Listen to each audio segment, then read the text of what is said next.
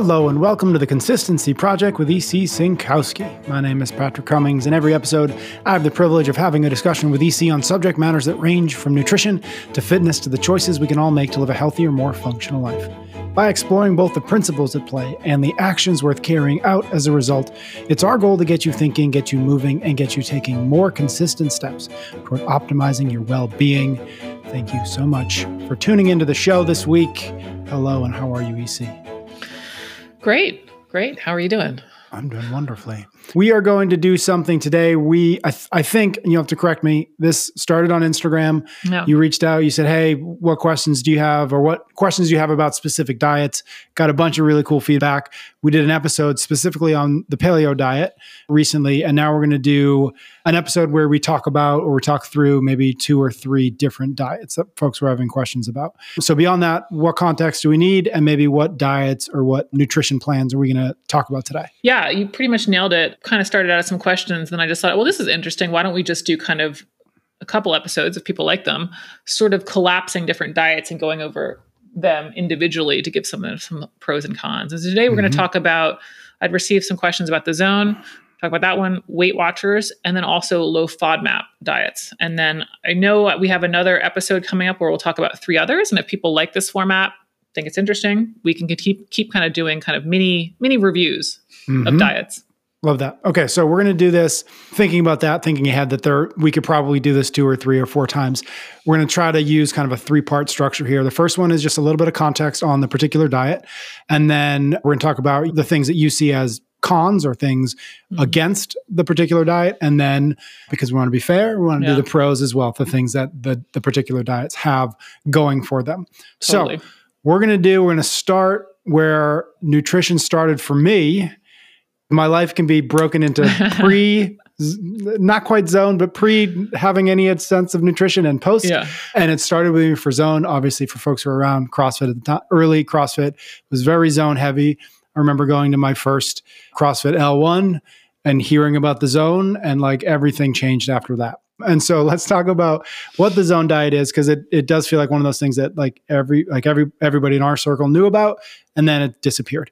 So what is the zone diet? What do we need to know to understand the part of the conversation where we're going to the pros and cons? The zone diet was created by Dr. Barry Sears. The main premise of the zone is to eat in a way that balances your hormones, and particularly your insulin response. And the way to do that, according to the diet, is to eat in this magic ratio of macronutrients of 40% of your calories are coming from carbohydrate, 30% of your calories are coming from fat, and 30% of your calories are coming from protein, and to do that at every meal. And so, because figuring out that ratio in every meal is a little bit cumbersome due to the difference of caloric values in each gram of macronutrients, Dr. Sears developed a measurement system called a block. Oh, and so a block, block yes. yes. a block. And then the conversation was how many blocks are you on, or something. There some we go. That, right? There yep, we go. Okay. Yep. It's all coming block, back to me now. It's all coming back. Flashbacks. A block contains seven grams of protein, nine grams of carbohydrate, and three grams of fat and then you eat meals in multiple block servings. Like a four block meal is a very common meal size. And you would use zone block charts, probably now zone apps, I'm assuming, to figure out how many ounces of meat, for example, in a block, how much apple you can get for a block, how many nuts are in a block, and then try to construct these meals that have the right serving sizes according to the blocks. And then you'd have this perfect macronutrient ratio, supposedly balanced hormones, and to be in this zone like state of optimal health and performance. And then the total number of blocks you eat a day would be known as your zone block prescription. So you'd have a target. Some people would be 20, some people would be 15, and so on of these total blocks to eat every day. Sounds scrumptious, right? Blocks. I distinctly remember counting macadamia nuts. Yes to make sure I got I my my fat blocks in. Actually, and we're going to get into the pros and cons, but I would just like to say because this was my first real attempt at nutrition, like it was actually like I thoroughly enjoyed it. Like it yeah. was just such a different and to have the prescription. Anyways, I no, there's some great things about at, it. At the time when it was like oh yeah, like th- there was something very fundamental to me. No, it's some there's some great things about it. Yeah, sure. so we'll get into the pros, but as we talked about, let's do the cons first. Yeah, these ratios aren't really magic. And you can have balanced insulin or whatever hormone well outside of a 30, 40 30 30 diet. This optimal hormone response per se can be achieved by eating the right total quantity of food. and of course, getting the right quality within that total quantity, but it doesn't have to be in these zone proportions. The human body can operate and can be healthy on a wide range of macronutrient intakes. And I think if Dr. Sears were to counter that, I think he would say while somebody could operate at a variety of macronutrient intakes, he would, I think, suggest that they're not, quote, optimized. I've said this before. There, there's just no optimizing well. You're either well mm. or you're moving away from well, but there is no higher wellness to achieve. Now, here's a really key nuance because, as you already mentioned, this is you know part of the the CrossFit culture. You can achieve higher fitness. There's almost always more higher fitness to achieve. Like there's almost always more pull ups to achieve, mm-hmm. but there mm-hmm. is not necessarily a higher wellness to achieve in terms of having your markers get to some optimal value. I mean, I think we have plenty of evidence to suggest of the wide variety of diets that the human species were exposed to and thrived to really kind of counter this idea that there has to be this optimal macronutrient ratio. Mm-hmm. I do agree there is some optimization to be had around quantity and how much of each macronutrient you're taking in for performance, but it is not going to be at 40, 30, 30 for every athlete. Mm-hmm. The second big drawback for me about the zone is this measurement system of a block. You know, he defines a block by having a certain number of macronutrients, and every macronutrient has a caloric value. So a block is really telling us macros and calories.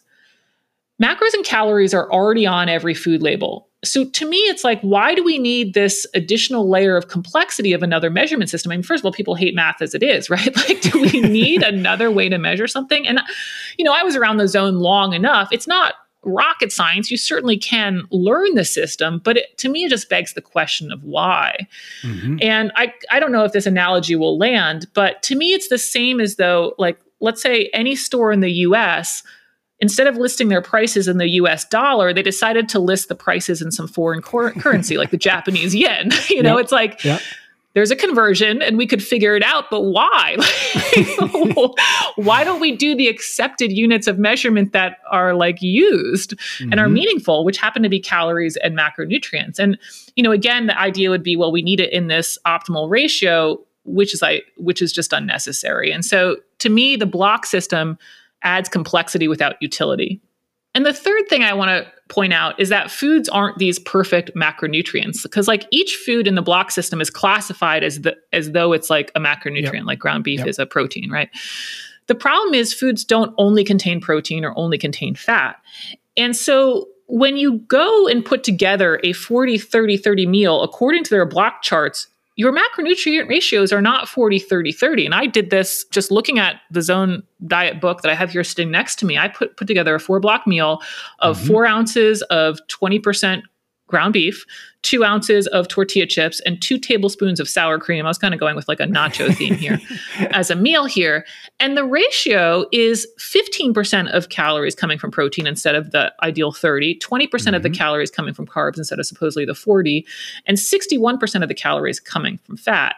Now, perhaps Dr. Sears would tell me that I didn't pick his more ideal options and I picked some of the the things. But the reality is is that people don't only eat, you know, chicken breast and apples at every single meal. Mm-hmm. And so to me, it's like kind of interesting, right? If the whole premise is we need this magic ratio of 40 30 30 yet when we construct these meals according to your system we don't end up at 40 30 30 how useful is this whole idea of the ratio anyway it's implying a level of precision that is just not there or realistic mm-hmm.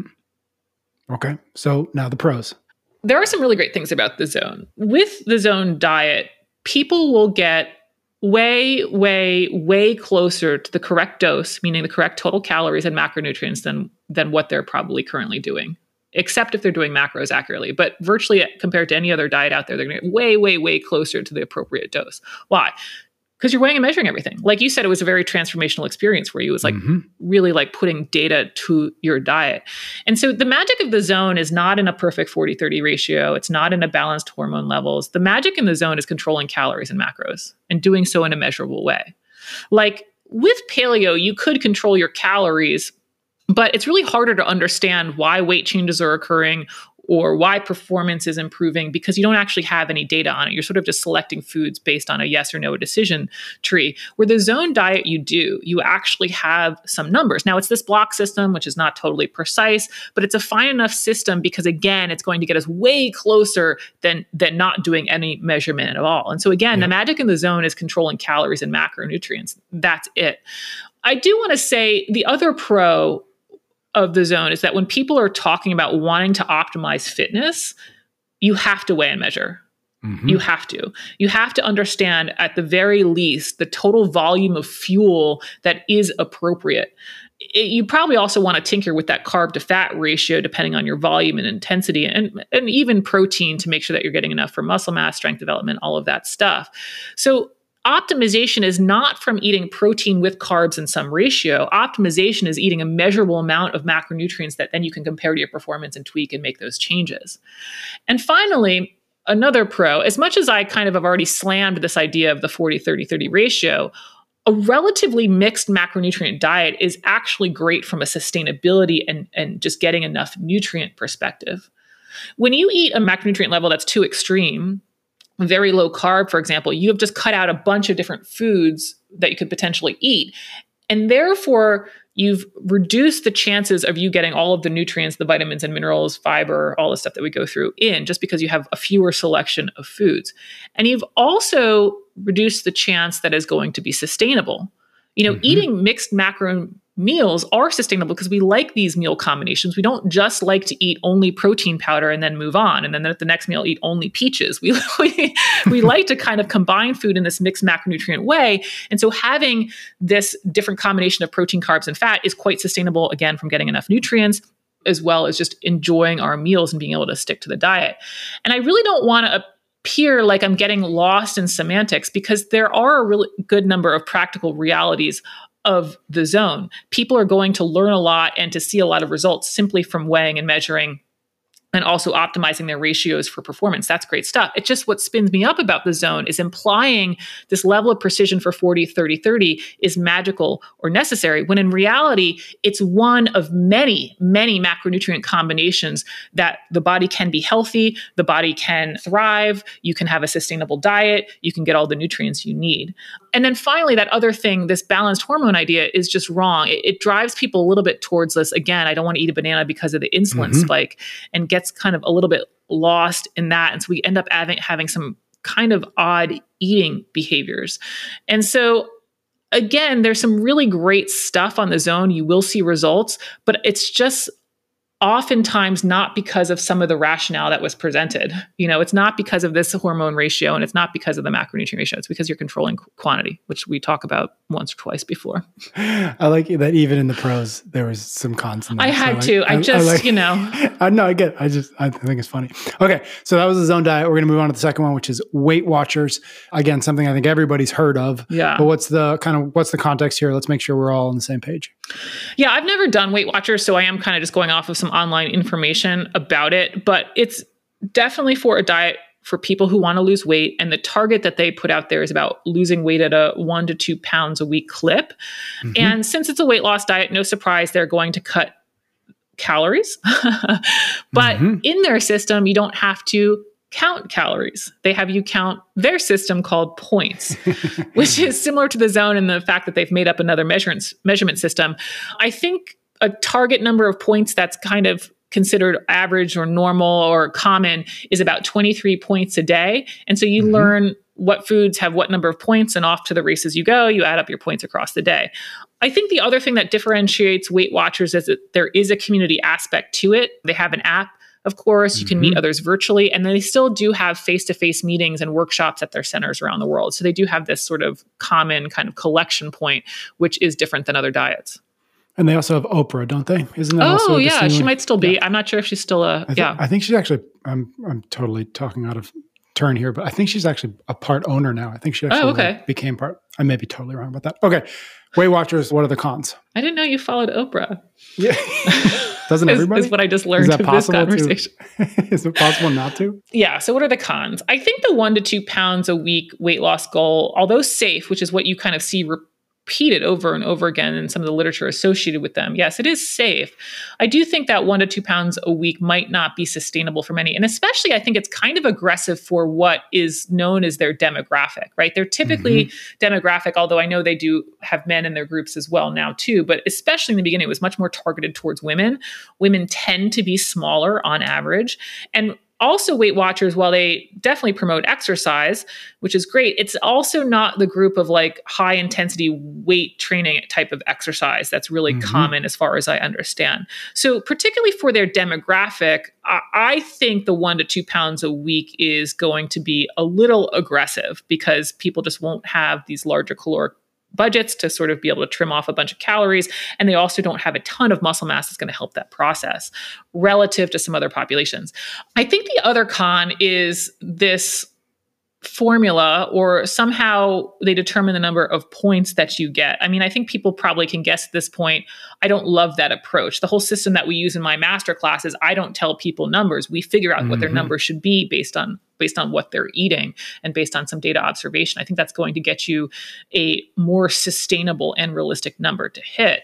And so I don't really love that because again, it's going to be kind of formulaic.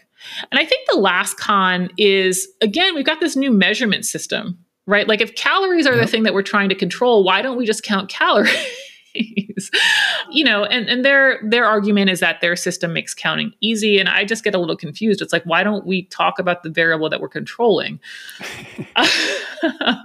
because you have to count something, right? You have to count something. And mm-hmm. calories are on every single label. It's very accessible, all that stuff. Now, what's interesting about the Weight Watchers point system compared to something like the zone I do think there is a little bit of maybe simplicity is that, or even maybe just some psychology, is that because there's so much psychology around calories and because people can mm-hmm. get in their mm-hmm. own way thinking about calories, that maybe shifting to something like points somehow lets people kind of get out of their own way and less be hyper fixated on calories. So maybe there is mm-hmm. some interesting psychology there. But again, I, I'm not really sure I'm wild about measurement systems that don't use the variables that that ultimately produce the outcomes we want. Yeah, was, that's kind of what I was thinking about too. Is like it's it's negative to count calories. That feels like homework. Right. But it's fun to get points. Right. That's true. I mean, it could just right? be psychology. So, mm-hmm. so maybe that's a, a pro. Okay, cool. So let's let's dive into the pros. Let's yeah. dive into to what you see as good with Weight Watchers. Yeah, well, it is calorie cutting. So if you do it and stick to it, it is going to work. And it has a measurement system. Again, we just kind of went through the cons of the measurement system, but it is some type of measurement system. So again, instead of just sort of being like, oh, I think this is healthy or not, we have some sort of number that we're holding ourselves accountable to. And so that's that's all really good. But the pros that I really like are really twofold. One, Weight Watchers is sort of lazy macros in reverse. So, lazy mm. macros is to focus on adding fruits, veggies, and protein to the diet. And here on Weight Watchers, and this is with some of the overhauls they've done over the last several years, but what they've done is things like fruits, veggies, and lean proteins, and I think even some whole grains, but the fruits, veggies, and lean proteins are zero points. Mm. So basically, they're encouraging people to eat unlimited amounts of the healthy yep. stuff that they're under eating and then they have to just track on the foods that they overeat. Mm, so I do think there's interesting. some interesting psychology there, right? Like just like the psychology of the 800 gram challenges and my lazy macros is maybe freeing because you don't have to eliminate anything. Here in this case, it's freeing because you're not spending any of your points to eat quote yeah. all of this food or whatever. So I do think it does simplify the tracking system way more than the zone. And there's lots of different foods like you know, again, all fruits and vegetables, all lean proteins don't count for any point. So there's some interesting stuff there. I think the other pro is the coaching support, whether on the app or the workshops. People do tend to do do tend to do better when they have support and other people around them. I mean, that's why I run the masterclass the way that I do mm-hmm. in groups. I mean, it's why I think CrossFit has a lot of success. There's some sort of, I hate the word suffering, but shared suffering. yep. People like to go through things together. So I think that does distinguish Weight Watchers from some other things. All in all, I, I think it's a fine enough diet. The more athletic and performance focused you are, I think the more you're going to want a little bit more precision in the macronutrients, maybe not to this level of precision of like, you know, 40, 30, 30 type of thing, mm-hmm. but I mm-hmm. think you're going to want to be a little bit more targeted there. And I also think if you've been somebody who's been on and off Weight Watchers more than once, it probably means that the number of points you're targeting has gotten a little bit too aggressive. Again, they're going after that one to two pounds a week. Maybe just bump up the points by a couple, you know, and see if you can do a little bit more slow, sustainable weight loss that way but I really do love that idea of the free foods. I think it's it's an interesting way to to get yep. people to buy in. Love that. Okay, last one, third one is the low FODMAP diet. What is that? Let's do some context because I think, oh, especially of the three, it's the one that I I know the least about. Yeah, it's definitely different than the other two because it's not focusing on weight loss. It's not focusing yeah. on counting calories. It's more about food choices. And the main reason to focus on a low FODMAP diet would be to try to alleviate some digestion issues like gas, bloating, diarrhea. And so FODMAP is an acronym that stands for fermentable, oligo, di, monosaccharides, and polyols. And so these are short chain carbohydrates that are poorly absorbed in the small intestine. And so, because they're not absorbed into the body, they then move on to the colon and they're sitting around there. They can pull water into the colon. They can also ferment there. That means the microbiota, the living microorganisms, will use them for energy, which produces gas.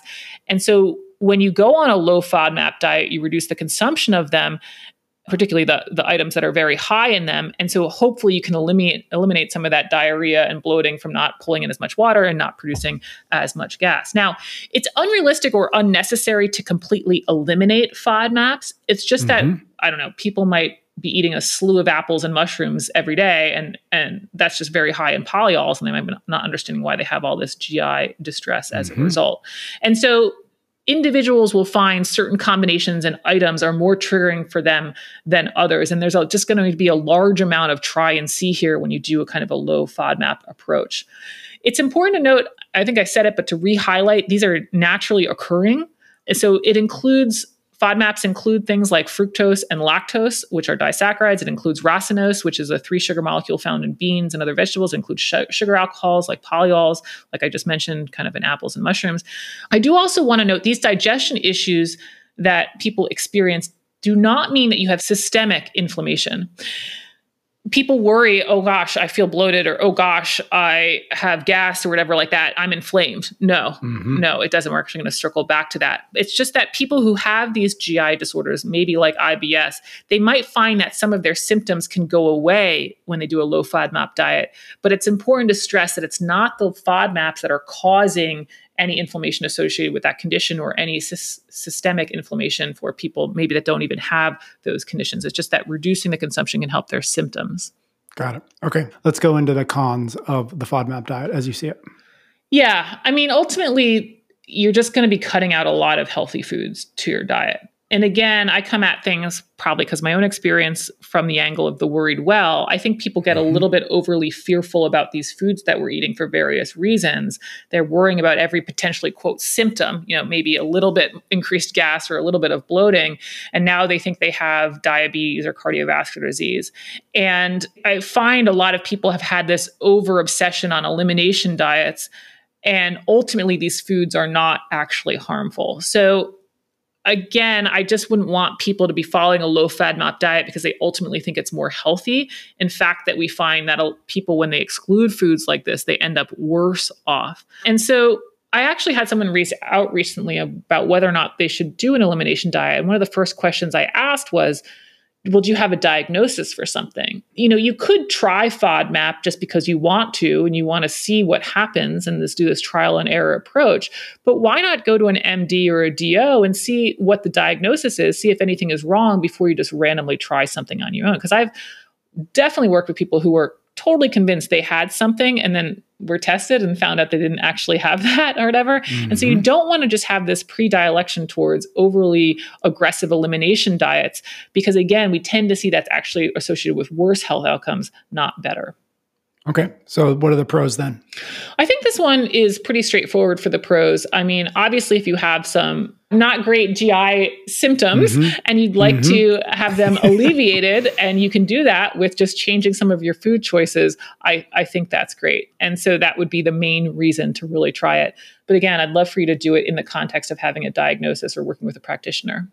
Only because this last one contrasts a little bit with the zone yeah. and Weight Watchers in terms of like again this is just my own perspective i can go read the book on the zone i can sure. go i could go join weight watchers mm. it's everywhere if somebody was interested in fodmap is there a book is there a resource is, is it the doctor is the first place and don't worry about everything else yeah you know i actually haven't read any books on low fat FODMAP specifically, although I'm sure there are some.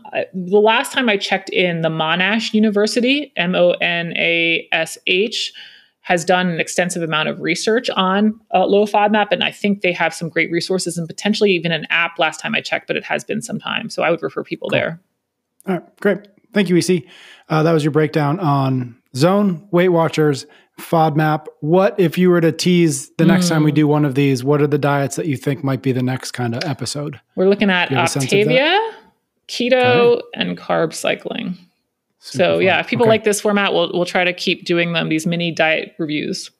Love it. Thank you, EC. Thank you everybody out there for listening. EC and I will be back next week for another episode of the Consistency Project.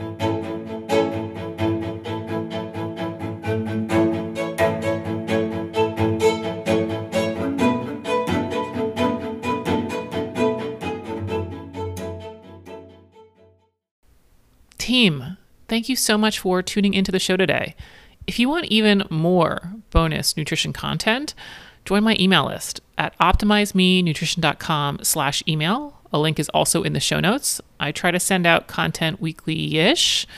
Again, that's optimizemenutrition.com slash email. This is also the best way to get a question in the queue for Quick Bites episodes. You can click reply to any email I send out.